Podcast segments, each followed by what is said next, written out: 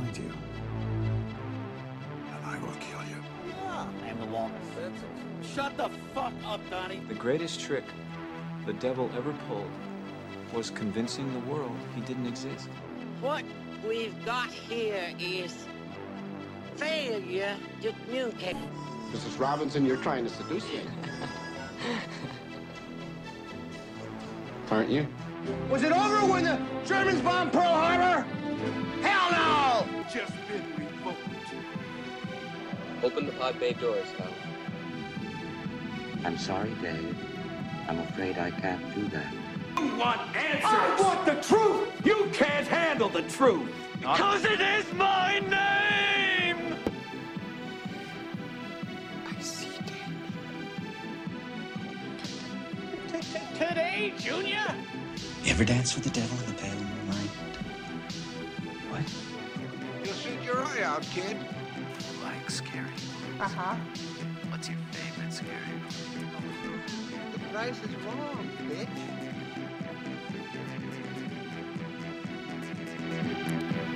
All right, welcome to Critics Not Cynics, the podcast that tries to prove that you can be a critic without being a cynic.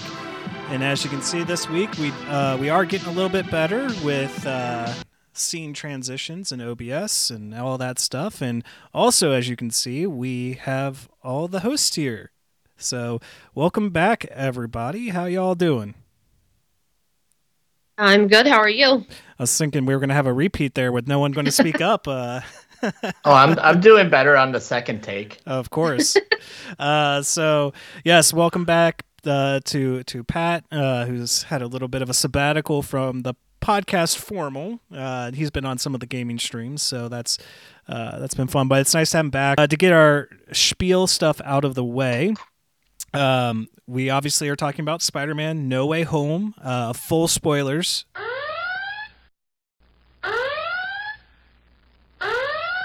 Also to like, comment, share, subscribe, follow all our socials. But we actually have a big announcement, big little announcement rather, because we're still a small channel, but we do have a Patreon now. So we have about three starting tiers, $1 tier just as a general tip jar, just, if you want to, throw us a couple pennies, we'd greatly appreciate it. Our second tier, which is our cynic level, to be a little bit on branding, where you're going to, it's $3. You're going to get day early access to the podcast formal. So nothing with live streams or anything like that, but these pre-recorded videos will be going up pretty much about the time that I upload them for Monday's release. You'll get them on the access on that Sunday. And then our $5 critic level, see what we did there. And that's where we're going to do some movie riffs, some watch-alongs. One we have planned is a Daredevil series, since Leslie has not fully watched them, but we do plan on doing all of the Netflix shows. So we'll be doing those at least once a month, but then also interspersing it with other content. Like I said, movie riffs are, as Pat said it, when we were initially trying this, Parks and Wrecked series. I think that's going to be our perfect name for it, where I will be drinking and watching Parks and Rec's episodes since I've never seen it, and I will have one or both co-hosts with me, so we'll make sure that I'm alive by the end of each episode. So that's some stuff that we have planned coming up here in the future, and if you want to go ahead and head over there, we do plan on kind of expanding it in the future, and add more content as we go along. But we figured, $1, $3, and $5 was a perfect starting for such a small channel. And also we plan on doing regular live streams of the podcast, right before what would be our typical gaming streams on Saturdays from 6 to 8.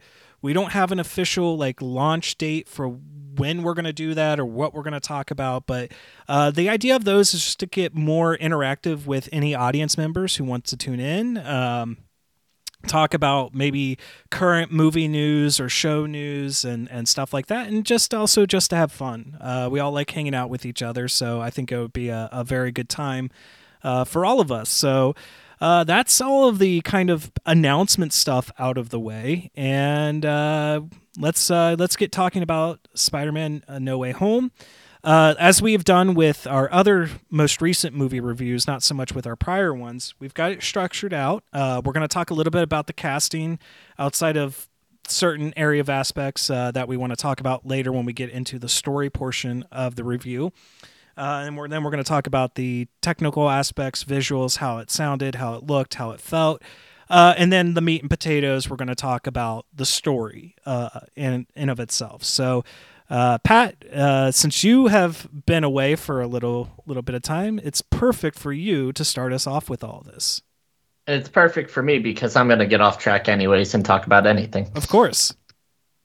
So, starting off with Tom Holland's performance as Peter Parker / Spider-Man. Spoiler alert, there's only been 3 other movies that he's been in as Spider-Man. Or, no, make that 4, 5.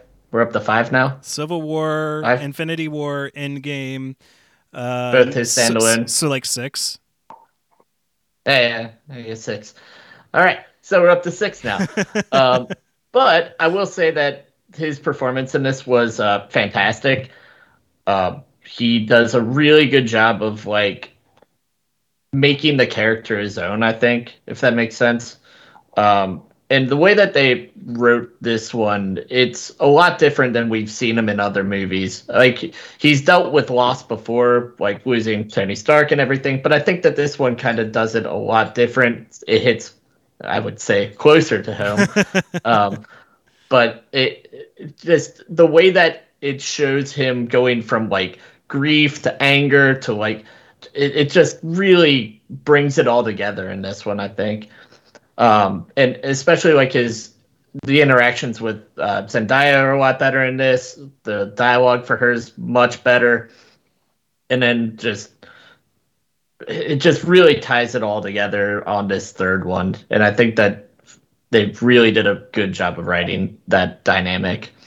And then moving on to like how he deals with the villains. The first one that you see is Doc Ock, right? Yep. Yeah, Doc Ock. And on the bridge, and like he doesn't even know what's going on, and just seeing how he interacts with people that he's literally never seen before, but we have seen before, right? It's a really cool dynamic, and I think that when you get into the multiverse and everything, it's really cool, kind of seeing how different they can do things.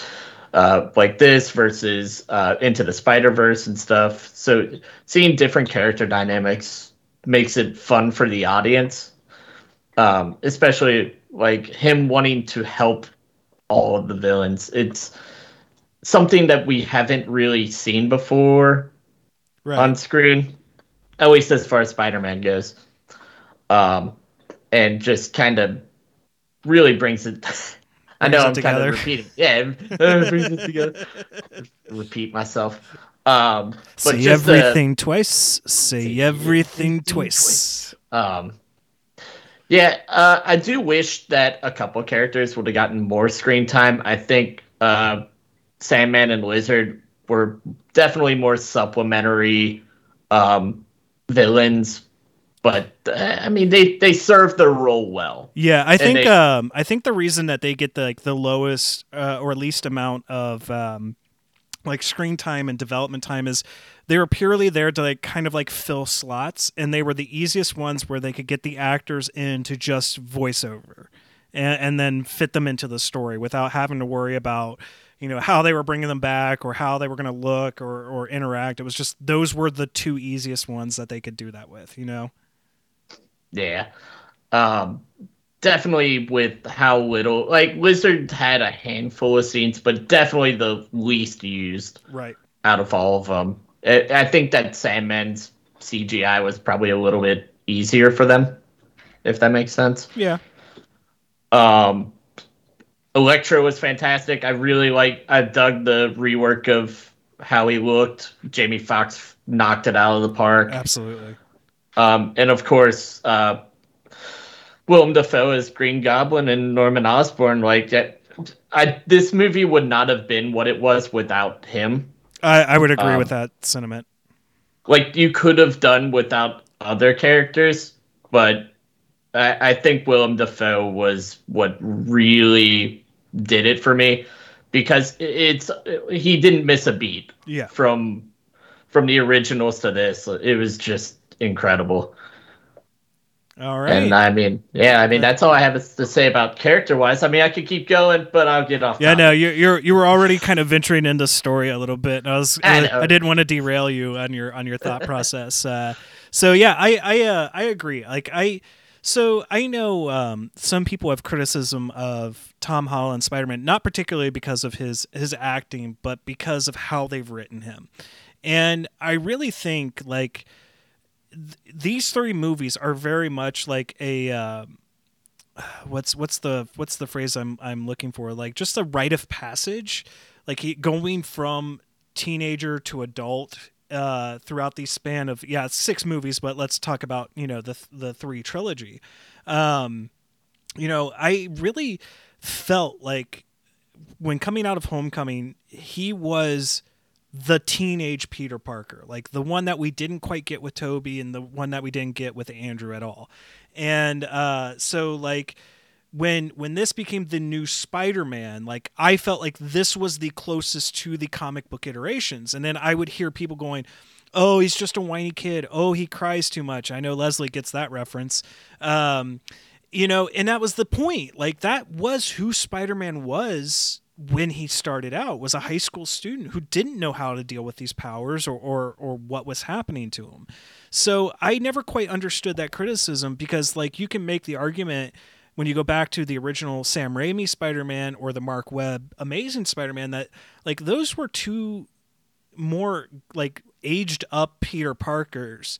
So they brought different like kind of dynamics and aspects that this film franchise and reboot was doing differently. And it felt more right that they did this. And I think that that's why it works out. And I know the complaint still today is that even from this film, I've seen people complain like, oh, he's still cries too much, or he's still too much of a kid. But like, again, it's a whole rite of passage for him.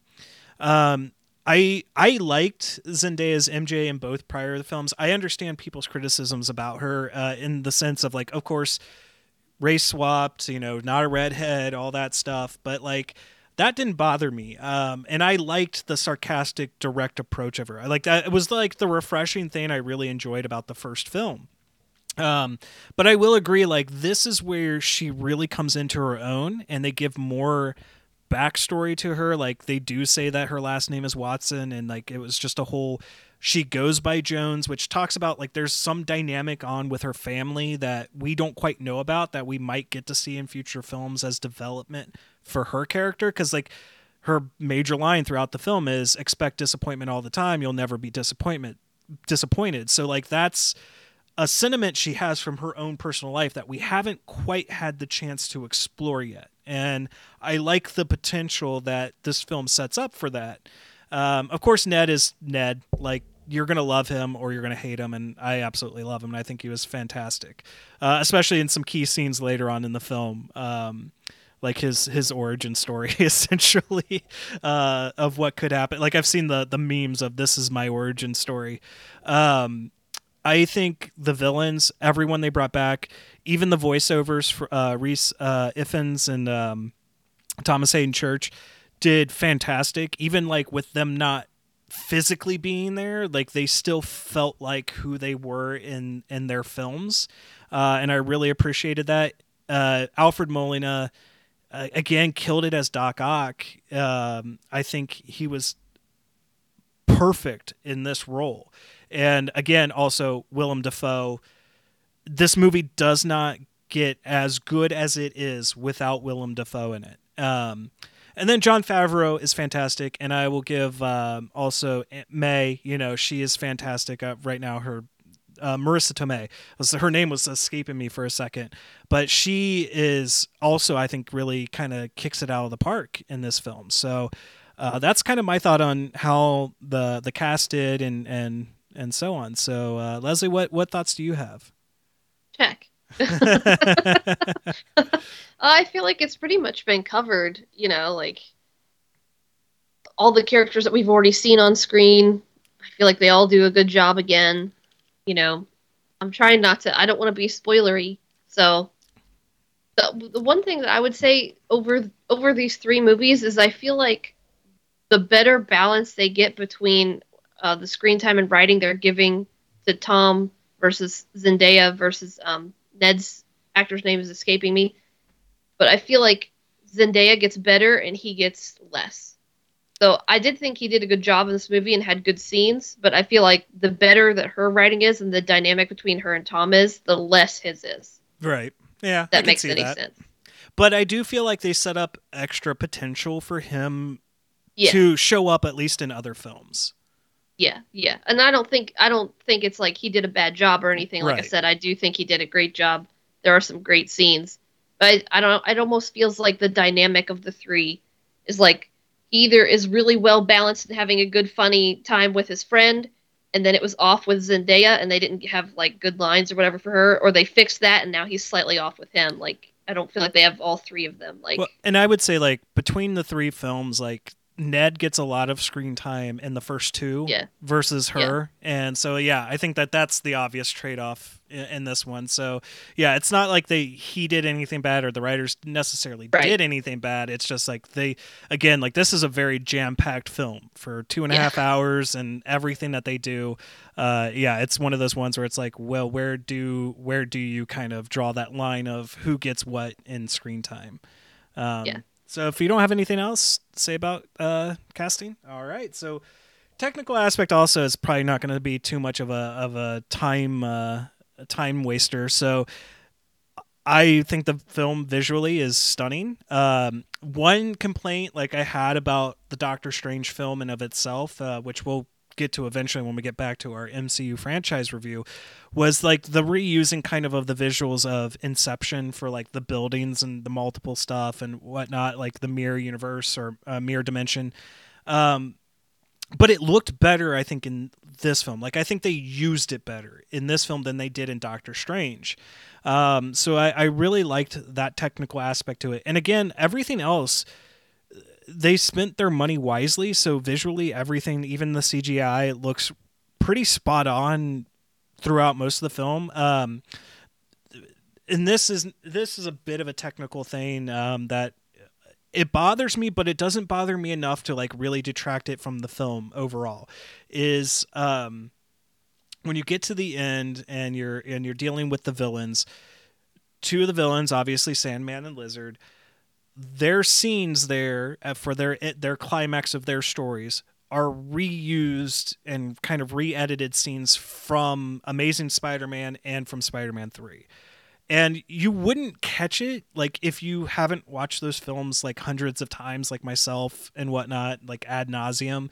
You wouldn't really necessarily catch it. But at the same time, like, it feels a little lazy, but also, like, I get it.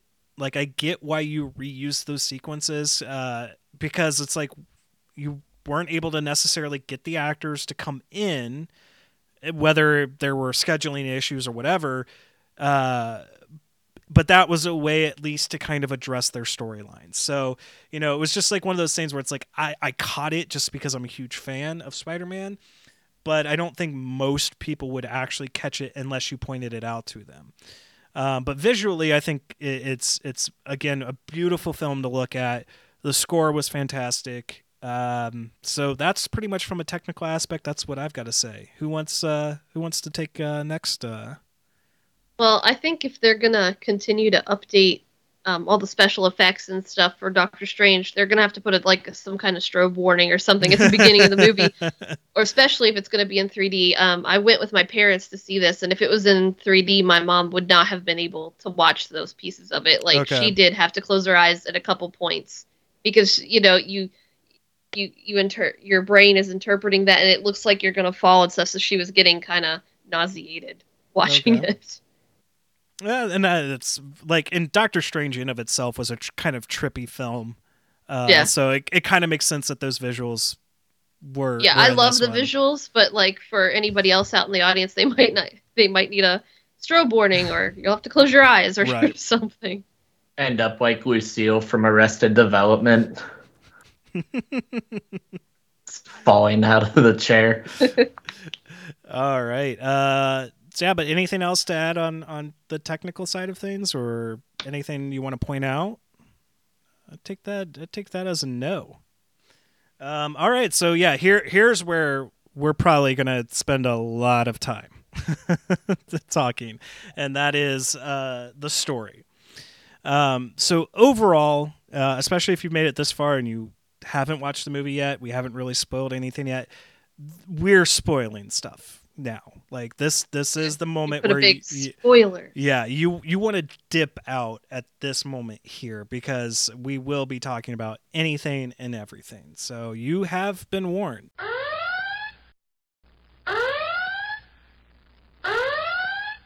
So the story picks up literally right at the end of Far From Home, which was probably the best thing to do, especially from that post-credit scene from Far From Home, where you have J. Jonah Jameson kind of in his Alex Jones-esque-ness coming on there and exposing Peter as Spider-Man and portraying him as the murderer of Mysterio.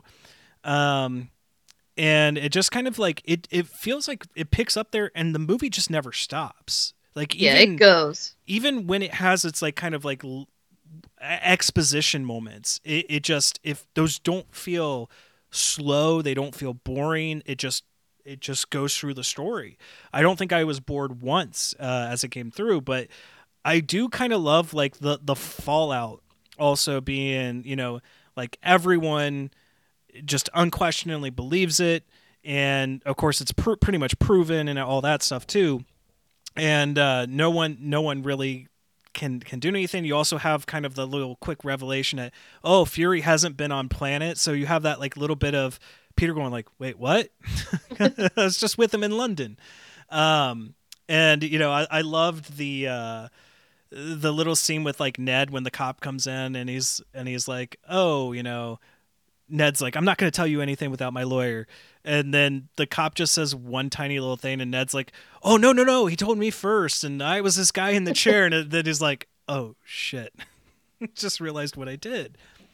But I will say what's kind of a negative is they do kind of rush through this in the sense of, so we got him getting questioned by the cops. We got him, you know, kind of back at home or in jail. And then everything's kind of okay. You know, it just kind of jumps to, and this is who we kind of spoiled in the Hawkeye review, to Matt Murdock being his attorney going like, hey, we got you out of it, you know? And it's kind of like, I want to, you know, call Kevin Feige, you little scamp, for like the week of release of Spider-Man No Way Home, him coming out and saying, oh, Charlie Cox will be showing up in the MCU as Daredevil at some point. We just don't know when that will be. And then to be like going in there Saturday morning to go watch this movie and freaking there he is. And I know I slammed my elbow right in the pad as soon as he popped up on screen. So, and as we talked about in Hawkeye, like Vincent D'Onofrio confirmed his Kingpin is the Netflix Kingpin. So this is the Netflix Daredevil. So I'm really excited to go back. I still haven't finished it, but to finish season 3 of Daredevil and to even rewatch it with Leslie, since I know she hasn't experienced it. But that's what kind of like, it felt like a very quick resolution to all of that info dump of this kid is Spider-Man. He's potentially responsible for the murder of Mysterio and the attack on London. And, oh wait, no, he can go back to school. Like, it's all good. You know, I don't know. They did that later too, for a different character, but they did this exact same thing. I'm trying to think of which one you're referring to.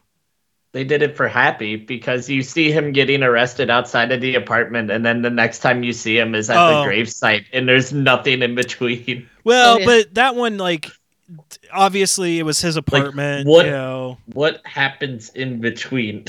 Well, I think they just I think they just determined that, you know, oh, it was his place. He just showed up. Like that much is that. And given with how everything turns out, you know, it's like, what else could they do, you know? But, I mean, that was, again, like, it's, how do you fit all of that exposition and all of those scenes explaining how he gets out of legal trouble outside of a, you know, Matt Murdock cameo. And then also, like, when the brick comes through the window and he catches it, and, like, Peter's like, wait a minute. There isn't a way to do all that exposition. Yeah, exposition without making it boring. Right. Like, skipping all of it really, like, kept it moving and kept everyone, like, interested. If you, like, started having court scene and stuff, people would be like, what is this? Well, and again, it's a very jam-packed film, so, like, you can't have a 20-minute scene with Matt getting to, like, show off as Matt Murdock, well, Charlie, to show up as Matt Murdock and show off. Like, you can't really do that and do everything else you do in the rest of the film without something either feeling forced or feeling, like you said, boring, or just the film itself feeling too jammed with characters. So yeah, I do agree. Like, it's one thing I would like to see, but at the same time, I understand why that's not there. And then, yeah, we basically, just to skip some minor stuff. Oh no, I can't skip this. I love when he goes into school, and of course his teacher, the principal, and then Hannibal Buress's, like, gym teacher is just like, You murdered Mysterio. it's just like standing there nonchalantly, and Martin Starr's teacher being like, "Oh, look what the students put together for you," and like the principal is just like, "You made that." You know, it's just like fun because, like, they were so fun within the first two films. It was nice to, even for one scene, to have them in there and have their little quirkiness added in there. But then we see kind of the ramifications of this. Fallout and how it impacts MJ, how it impacts Ned, also Peter himself, and obviously, you know, oh, Doctor Strange can be the person to fix all of this. And spoiler, no. I love that he was just looking at little Halloween lights, and he's right. Like, yeah, and it just so happens it kind of looks like Doctor Strange. Right. And then we get some... So I like that they explained the snow, because... I know it might seem stupid to, like, be really focused on that, but that bothered me the most in the trailers was, like, why is the Sanctum Sanctorum just covered in snow?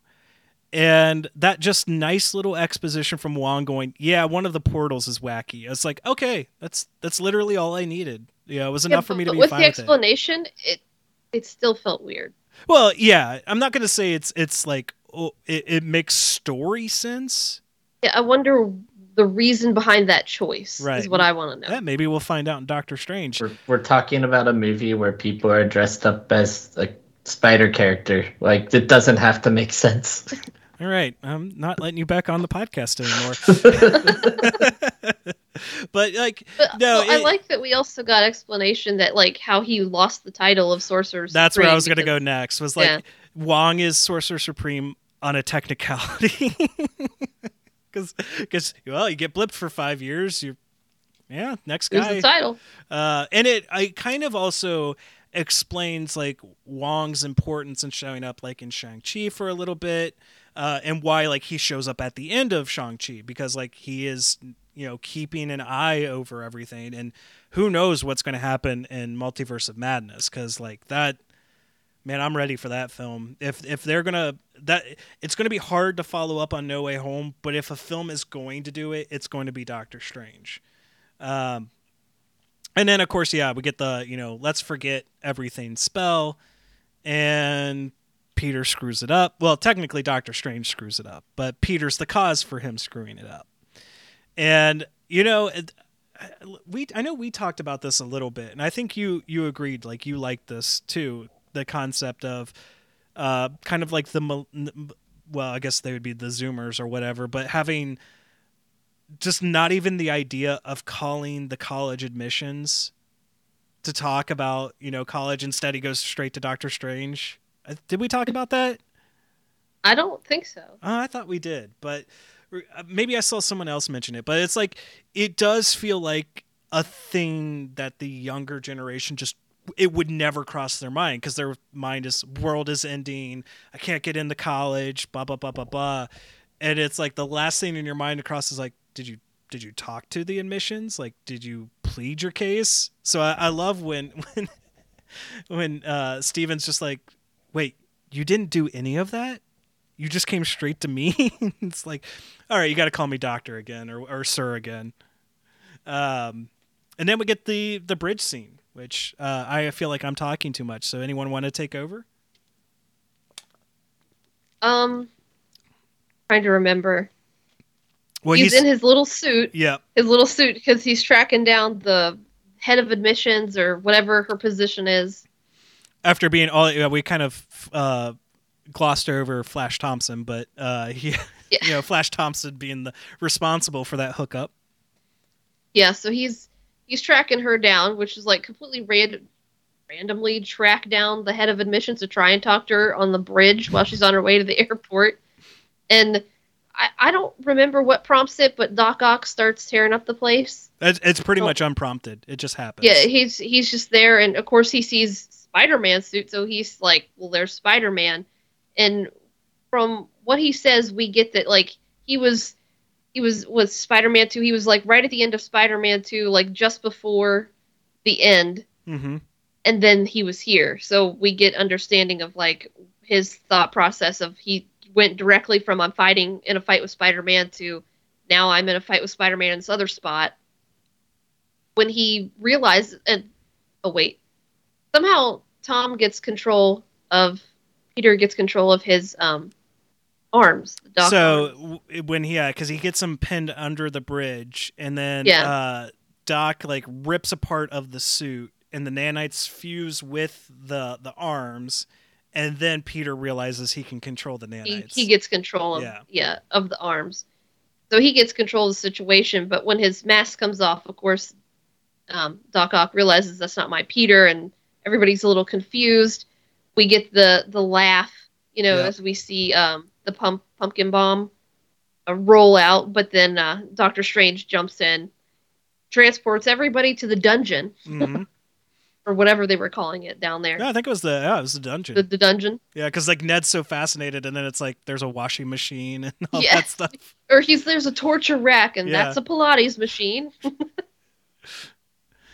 Yeah, it was, and then that's of course like where we also see Lizard is already been captured, and then Doctor Strange explaining that these are, this is what you need to do. Yeah, well, not only this is what you need to do, but when you were trying to make everyone forget who Peter Parker was, Peter Parker being Spider-Man, when you helped me screw up the spell essentially. It allowed people who knew Peter Parker was Spider-Man come through.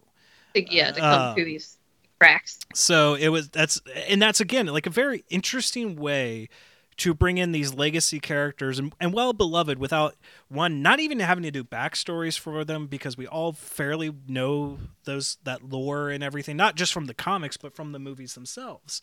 So you don't have to rehash Doc Ock's origin, you don't have to rehash Green Goblin's origin or even Lizard's origin. You've got that built-in knowledge already, especially if you've watched the films. And then he goes into this is what you need to do, and we get that cool kind of gauntlet that he makes with the nanite and infuses with magic, which is really cool. Wish it got like a little bit more display. A little more use. So we kind of start off with the very basic premise of, we just got to clean up the mess and go capture the guys and put them in this box, before we get to Willem Dafoe and he starts to realize the connection between all these people is that they died fighting Spider-Man, and when they go back, they're going to die. And he's starting to have. So that's not 100% true for all of them. Let's say that. Yeah, it's not true, but that's what they're right because reading it. Sandman doesn't die in Spider-Man 3, and Lizard doesn't die in Amazing Spider-Man. That was like it was a minor thing. I was like in the back of my head, I'm like, well, some of these guys don't die, but this is I what understand. They tell you in the movie, right. And this is what the character knows, right? And that's where he's coming from when he's having this conversation, and May is like, we got to help these people, and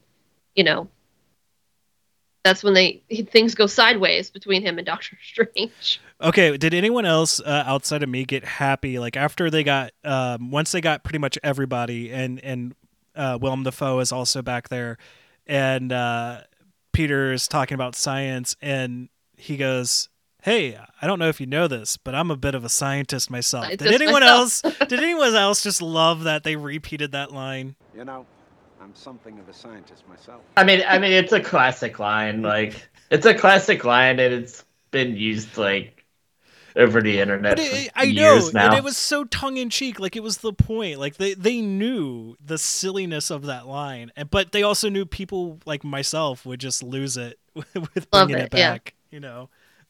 I still feel like I need to go back and watch the movie over and over and over again, just so I can try and figure out the point when Willem Dafoe switches from Norman to Goblin.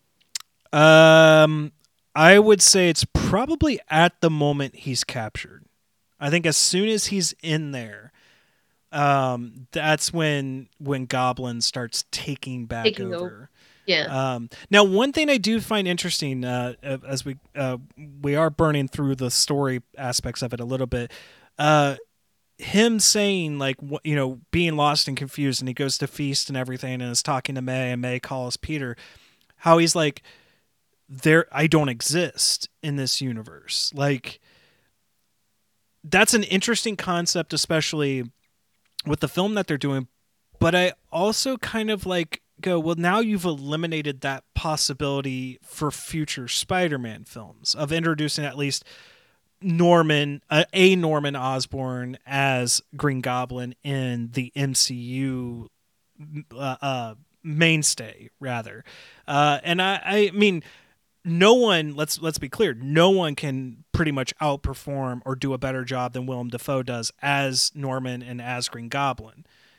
But I also don't like that potential of never having another Norman or Harry show up. I don't know if you guys have any thoughts on that. I mean, there's really no evidence that any of the villains exist in that universe, right? Like, yeah, I mean, but no one came out clear out and said like for instance, like the other ones, Octavius doesn't exist. Themselves. Yeah, so like he's the only one who confirms he doesn't no Osborns, or at least his Osborns exist. Because like we still could have a Doc Ock, or even a Lady Ock, you know, like from Into the Spider-Verse show up or something like that. Most of that just makes me wonder if it's something between Sony and Marvel. It probably like. Big picture wise, like outside of the movie, it's probably something like that. But story mechanics wise, like moving and future thinking wise for the show, for the films, I don't know. But yeah, then you go basically through the nice like little montage of him trying to help them all out, and I do like He has to get that box away from Doctor Strange first. Right. So that we get a little bit of that when Doctor Strange pushes his astral form out. Yeah, that he can still move his body. Yeah, the spider sense like just took over and is constantly like just moving and everything. And he's like, how are you doing this? He's like, I don't know. And when he's running away from him, he's figuring out like the spatial geometry and stuff to get the magic box. My sister-in-law particularly loved that scene because she knew what was going to happen. Like once he said geometry, she was like, math. It's gonna be math. But I did also want to touch base too because this was something I noticed people commenting before the film. They were all commenting about Jamie Foxx's appearance in this film, where he's looking like Jamie Foxx, whereas in Amazing Spider-Man 2, he's got like a bad comb over, he's balding, his teeth are a mess, glasses, all that stuff. I like that they wrote basically dialogue in there for him to say, well, like, I just rebuilt myself to be better. Like, I was like, good, you addressed it, because like a lot of people, like it didn't particularly bother me because quite frankly, I kind of forgot he had looked so odd in Amazing Spider-Man 2. That they were like, oh yeah, we thought of that. Like we weren't going to put him through that makeup process again or whatever. And since we never saw him after he turned into pure electricity, like we never saw him back in his human form. So it was kind of cool when he reconstituted, like, yeah, he made himself to look like what he wanted to be. So it was kind of a cool aspect, to the film. But then, now we get to what's pretty much the crux of the movie, and that is trying to heal or save the villains. And we get the Green Goblin betrayal after Ock is cured, essentially. And then we get, again, spoilers, spoilers, spoilers. No one can accuse us of not saying spoilers enough. We get the death of Aunt May to the hands of Goblin. And I kind of at first, for a half a second after he hit her with the glider and she got up and she was fine, I was like, there's no way she's fine. And then it kind of, the scene ran and I'm like, well, maybe she is fine. And then the fall happened. I'm like, okay, because, you know, he's got the blades on the glider. And she gives the with great power comes great responsibility speech. And I haven't listened to this reviewer, and Pat knows I'll tell him off air who did this review, but I'm sure they complained about this in great detail as being a woke or, well, let's get rid of Uncle Ben and like make it a strong, powerful woman who gives Peter the speech. But like, it's earned. Like it's earned. We never saw Uncle Ben. You know, we never got to hear about Uncle Ben. And I was kind of in my mind making Tony be his Uncle Ben. But in this film, the impact that that has and the way it's delivered, I had no issues with it. I don't think either one of you guys had issues with it. Unless, no, not at all. Yeah, it felt totally earned and perfectly fine and organic. It wasn't forced. We've seen May. We've seen what she tries to strive for and teach Peter. And it made sense. Now, I'm kind of sad Aunt May's gone because we won't see her in any future films. But it was very impactful. The emotional weight of the scene, the delivery by Tom and by Marissa, were just, it worked. It sold me on it 100%. And then we get into what you were talking about, Pat, earlier. We're talking about Tom going through kind of like the 5 stages of grief. You know, it was anger, depression, and denial. Like, he's in a dark place after that scene. And does anyone else want to do the honors, or do you want me to talk about the big stuff now? Oh, you mean Ned using the portal? Boom, boom, boom. Which is funny because like Peter, his little joke, like, oh, my grandmother told me there's magic in my blood, and like Steven just being like, uh-huh, yeah, sure. And then, you know, he gets, of course, you know, because Peter steals the sling ring from him in the mirror dimension, and yeah, doing the, you know, and he actually manages to open it, and then they do the find Peter, but they don't find the right Peter, do they? Believe it is Andrew Garfield's Peter that they find first. Correct. Now followed up by it's fine. Go ahead. No, you finish. Oh, and then followed up by Tobey Maguire's on the second try. Yep. Now I don't know if I would have gone in that order. Like, I personally would have had Tobey show up first and then Andrew. I think it fits with how they wrote them in the movie. Well, yeah. I mean, regardless, I ain't complaining about them being in there or showing up at all. I feel like they picked Tobey second because it's like he's like the OG. Right. So his arrival would be more impactful. So if he came first, it would really overshadow Andrew's.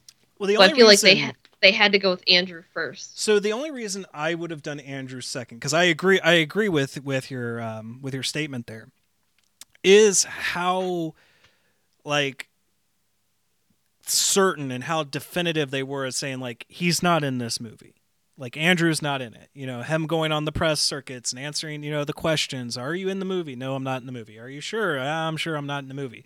So I think it would have been like, because everyone pretty much was like, yeah, Tobey's going to be in this one.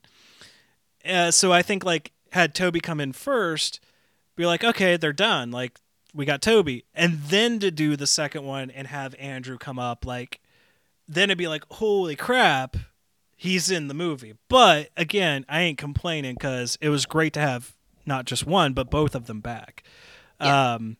And this is the one thing, like, I'm so happy, because I know that there were rumors that there were kind of fights between Feige and Pascal about a final trailer before the release of the film, and it's showing Andrew and Toby in the trailer, and kind of him not wanting to and her wanting to, or vice versa. I can't remember exactly who was fighting with what, but I'm glad they didn't.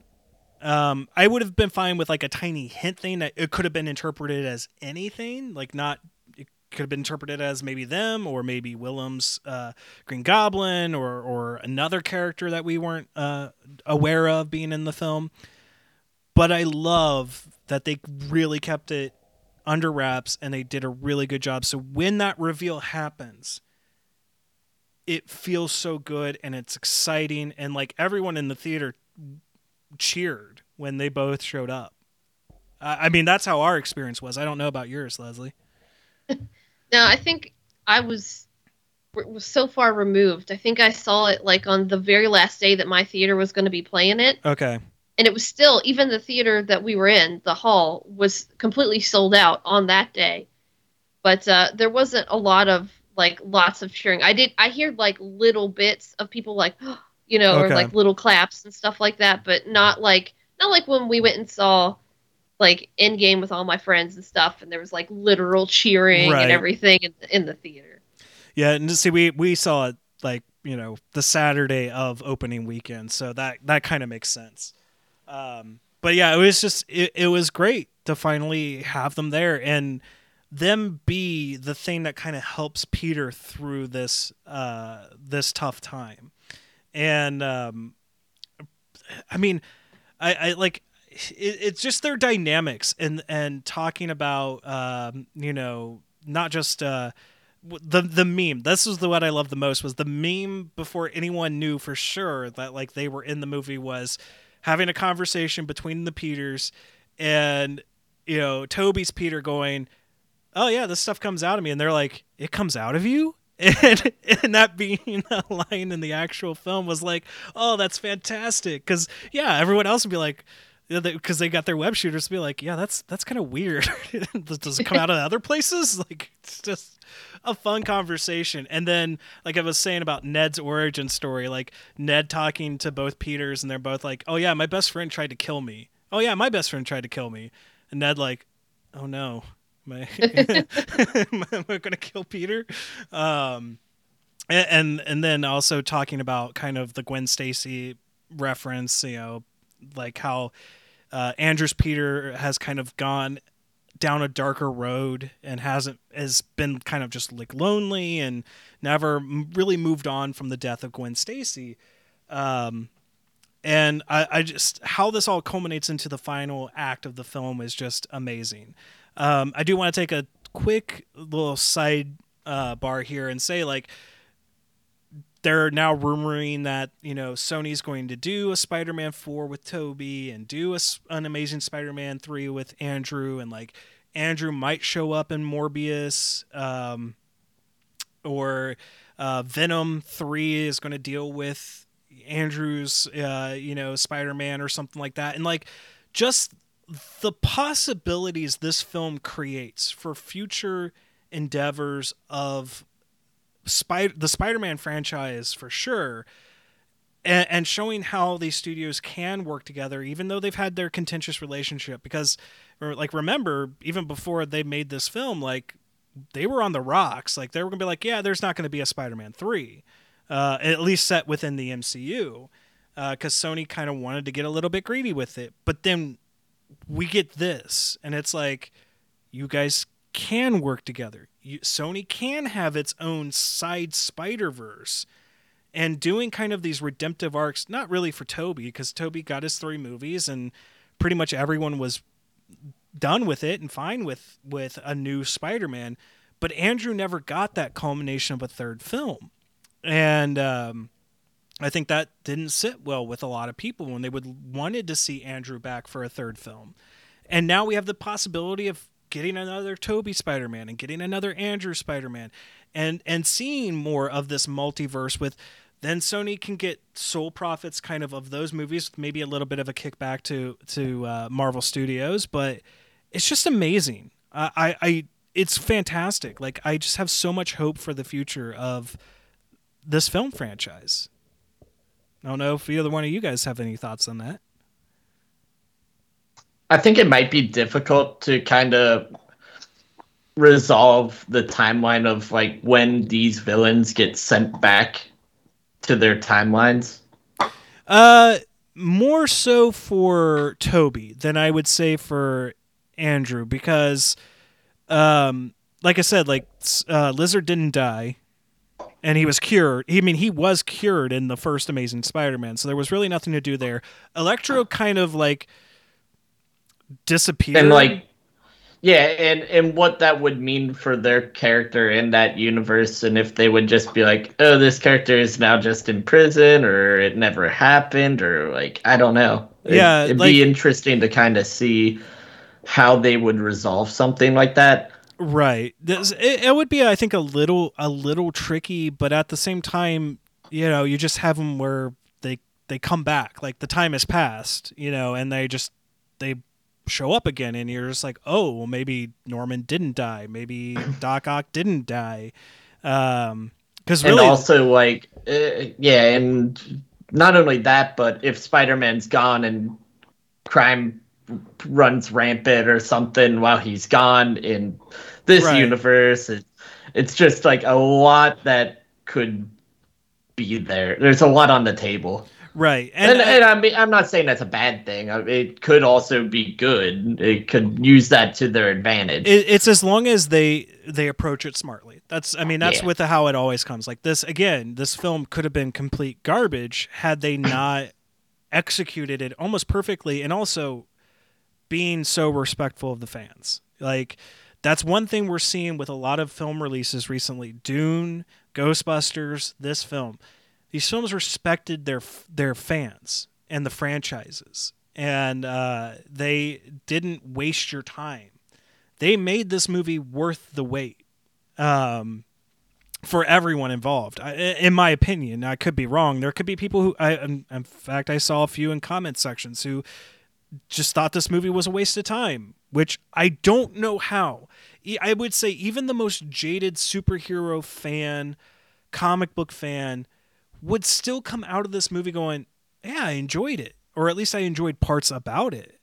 Like, I don't know how you say this was a waste of 2.5 hours, but I know there are people out there, and of course there are people who are going to hate on it because now it's the trendy thing to hate on the MCU, because that's what's going to get you clicks, and that's what's going to get you likes, and that's what's going to get you views. Like, our positive review of this movie is probably not going to garner as nearly as much if we were just trashing the film. The nice clickbaity title. Exactly. Oh yeah, maybe that's what we should put as our title. Don't watch it. Don't watch Spider-Man No Way Home spoiler review. See what happens then.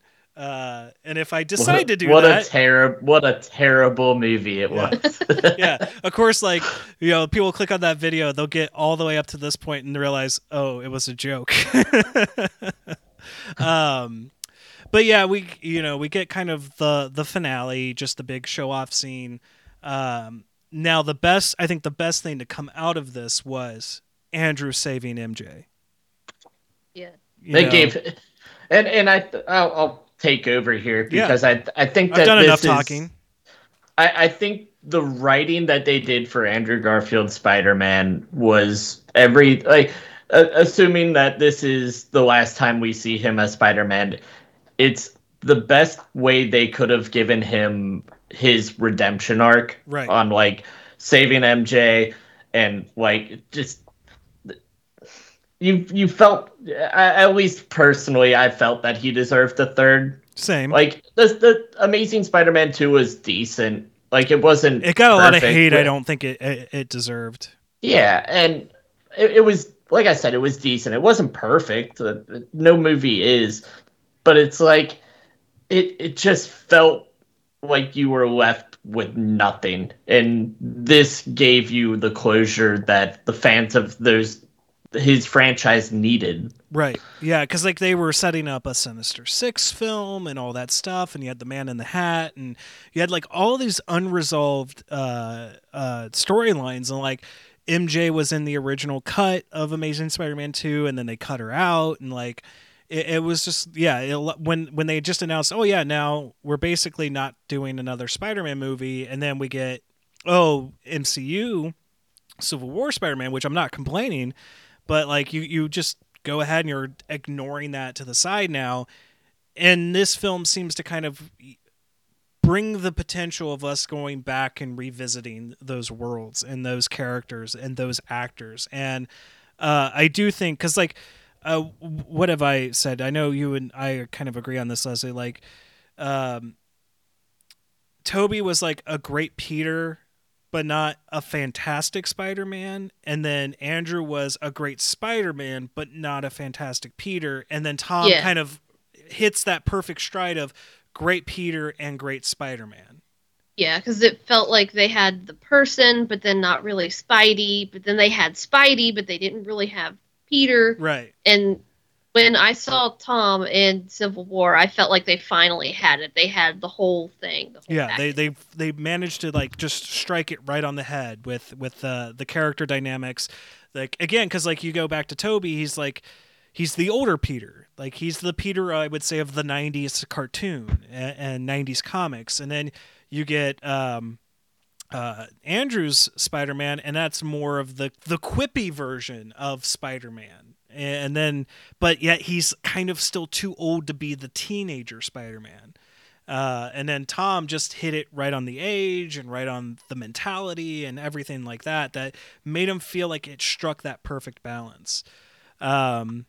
And you know, you get all three of them in the suits. You get the great choreography. You even get the scene behind me here. You get them all doing the finger pointing at each other. Ah, you're Spider-Man 3, and I'm Spidey 2. You're Spidey 1, and all that stuff. And just also having like, wait, who are the Avengers? Is that like some metal band? Are you in a band? Just like, and then finding out that the whole "I love you guys" line is improvised by Andrew. So like their looks of confusion is actual like confusion. It makes the movie so great. Like, so I can maybe understand you not liking the first like hour and 40 minutes, right? Maybe you felt it was a slog. Maybe you felt it rushed too much. But once all three Spider-Men are together, I don't know how you don't enjoy the rest of the film. Like, I don't know. It's maybe I'm just too rose-colored glasses, fanboying out. I don't know. I just want to point out that, let's say theoretically that there is an MJ out there for Andrew Garfield Spider-Man. Mm-hmm. They could reuse Kirsten Dunst because she's only a year older than him. Well, no, she would obviously be in Tobey's, but like they had. You could have the same person. I'm going to butcher her name, but like it's Shailene Woodley or whatever. She was the MJ they cast in Amazing Spider-Man 2. Aaron Rodgers' girlfriend. That's who I can say. Shailene Woodley or something like that. I've got her first name completely butchered because of the way it's spelled and my pronunciation. She's a good Shailene? Actress. Yeah, she was in Divergent and all that stuff. Like, she's a good actress, and she was cast as MJ, and I was like looking forward to seeing her as MJ, but then they just decided to cut her out completely out of the film. So yeah, it was just one of those like things, which again, kind of like how. So we get post-credit scenes. And... Oh, that's funny. My buddy probably knows her. Oh, really? Yeah, they went to the same high school, and she's only a year older than us. Well, then let's see if we can get her on for an interview sometime. But like when it comes to like the post-credit scenes of this film, and I'm actually trying. I know I remember the one. I'm not sure I can quite remember the second one. But like I would have replaced one of them with kind of some like post-credit scenes with Tobey and with Andrew, and like Andrew meeting MJ. Like I felt like that would have been a fantastic end credit scene or post credit scene for this film. But from what I understand, it was the Venom, and then it was basically the trailer for Multiverse. That's it. That's why I couldn't remember it, because it was a trailer. Which I'm not complaining, because the trailer was great. Like the Venom thing was fun and funny, but also a bit of a disappointment because they they sent him back, and I'm not too thrilled with that. But not entirely? Oh, yeah, I know. There's one little bit of the symbiote still there, but... Well, like, I feel like that's another Sony thing, where Sony's doing their own, like, villain-verse sort of a thing, where they couldn't keep him here, but they agreed to leave a bit of the symbiote, so they're like, yeah, sure, maybe eventually. Well, because Spider-Man 4, I think, or for the MCU Spider-Man 4, the next logical assumption would be to use the black suit, because he's still dealing with the grief of losing May. And so kind of just to brush through the rest of the story there, all the villains get cured. Toby gets stabbed, but he's okay, thank God, because like if they were going to kill a Spider-Man off, I figured they would kill Andrew off, like that's, you know, do that. So when it was Toby that gets stabbed, I was like, no, and then he's like, I'm good. And then also that kind of line, like, you're in a lot of pain, aren't you? Yeah. I had a feeling that they weren't going to kill any of the Spider-Men.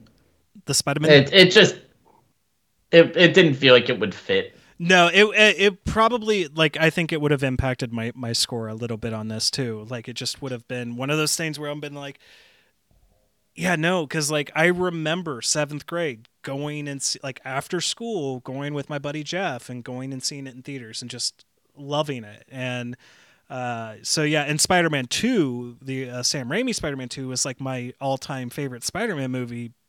That now has an asterisk next to it, because it's no longer my favorite Spider-Man movie. But yeah, Doctor Strange manages to complete the spell. I am interested, like, when this comes out in home release, to kind of like pause it and see all of like the entities that were coming through. Yeah, I've seen a lot of speculation on who they all were. Right. So it would be kind of interesting to see what's going to happen with that, or if anything would happen with that, or if there's anyone I can kind of recognize. And, you know, Peter kind of promising MJ he would find her, and same with Ned. And then we get kind of... Right. Well, yeah, you kind of knew how that was going to happen, but like, or what was going to happen, but you kind of get to that end scene and like, you understand why he doesn't, but you also hurt for him. Yeah. Now, this would have been even better, because it was the first thing that came to my mind, and I think it is the same apartment from Spider-Man 2, but would have been great, like, as he's getting settled into his apartment, you have the landlord from Spider-Man 2 going, do you have my rent? Where's my rent money? And then we get, because, like, now, you know, he no longer is using the Stark tech. Like, he makes his own suit. And you get kind of the glimpses of the classic bright blue Spider-Man suit. And that's my only, like, big complaint is I want to see more of it. I want to see more of it. That was one thing when Well, hopefully. When the film is ending, I'm like, they didn't do a good enough, like, shot of him in his new suit. Yeah. Like, they did a little bit of one, but they did not do, like... a money shot of him in the news. It's like you have to pause it on your own when it comes out to try to find a good look at it. Because like, yeah, you don't get a great, like, just straight on shot of him in full glory in the suit. So, but I like the potential it sets up for future films. I really do. I don't know if anyone else kind of wants to talk about anything else story-wise with this. I mean, I think the last scene that I really thought was just fantastic was just when he's beating the shit out of Green Goblin. Yeah. Because, like, again, like, that's the testament to Dafoe's performance in this. I was like, man, are they going to have... It actually had me questioning whether or not he was going to go through with it. And I think that that's one of those things where...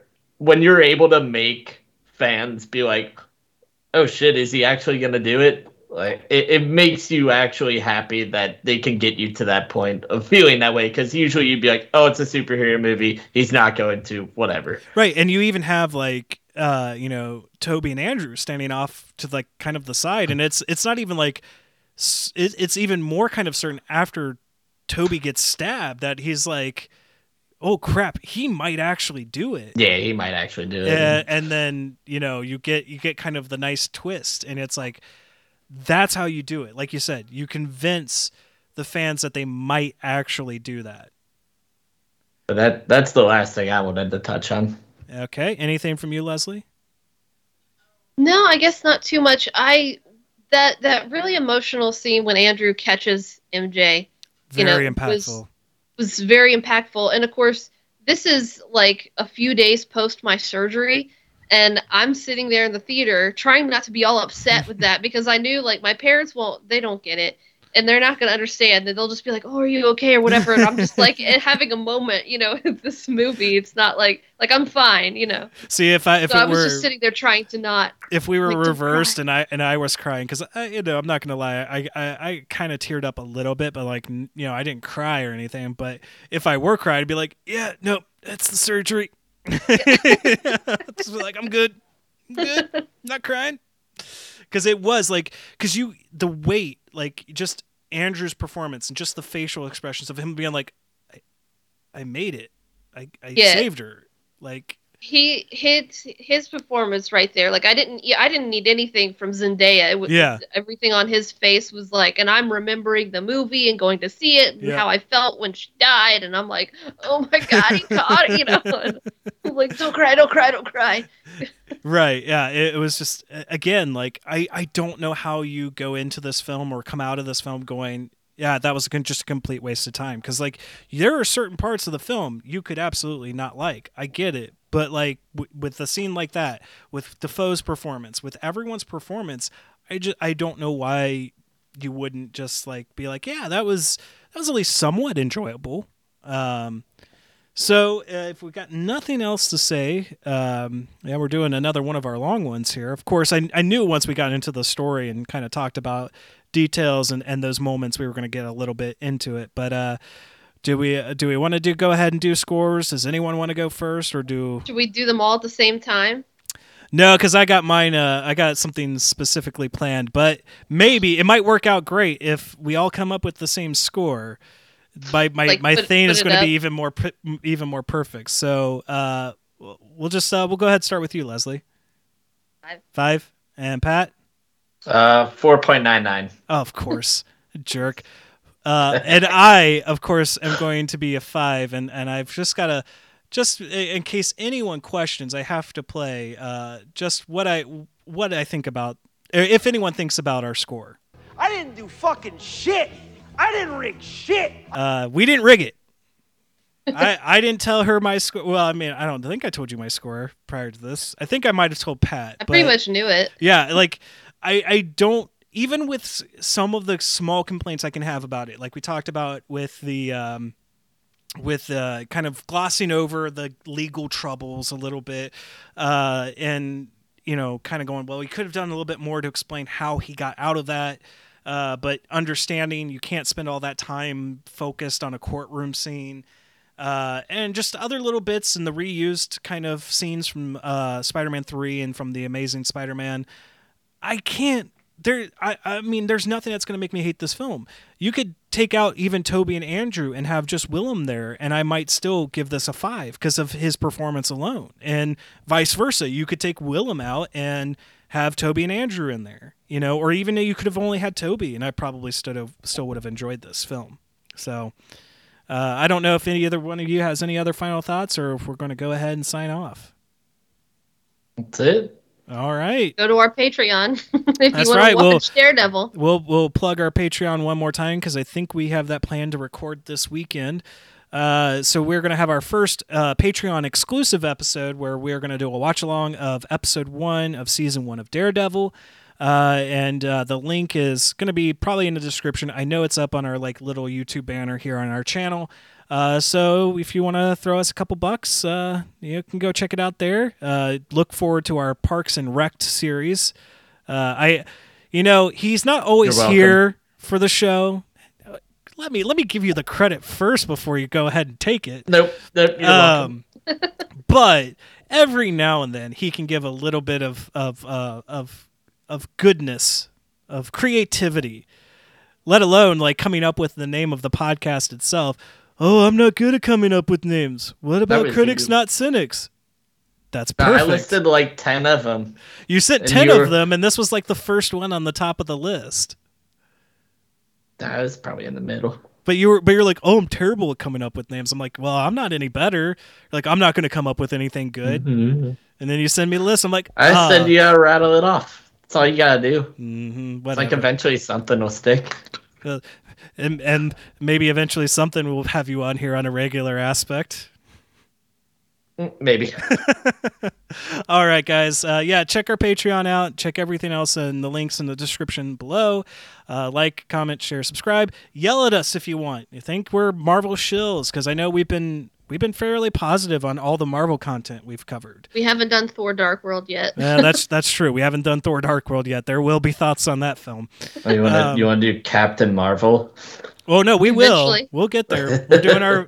That's right. You haven't been around for the franchise reviews. We're going in release order, so we got a bit of ways till we get to Captain Marvel, and that will be my third time reviewing Captain Marvel for the podcast. But all right, guys, we will talk to you next time.